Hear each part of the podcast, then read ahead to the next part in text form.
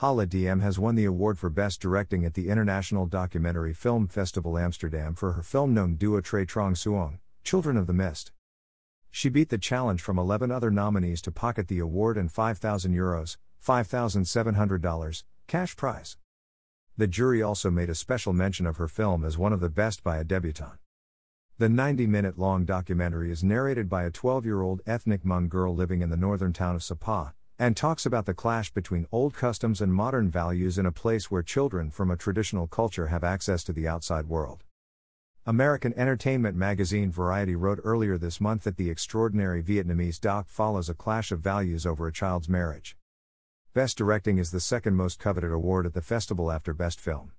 Diem was also nominated for it, but it was eventually won by Ukrainian director Sergei Loznitsa's Mr. Landsbergis.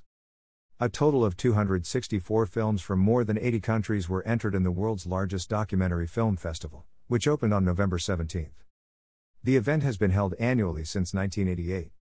By Dankoa, VNExpress.net, November 27, 2021.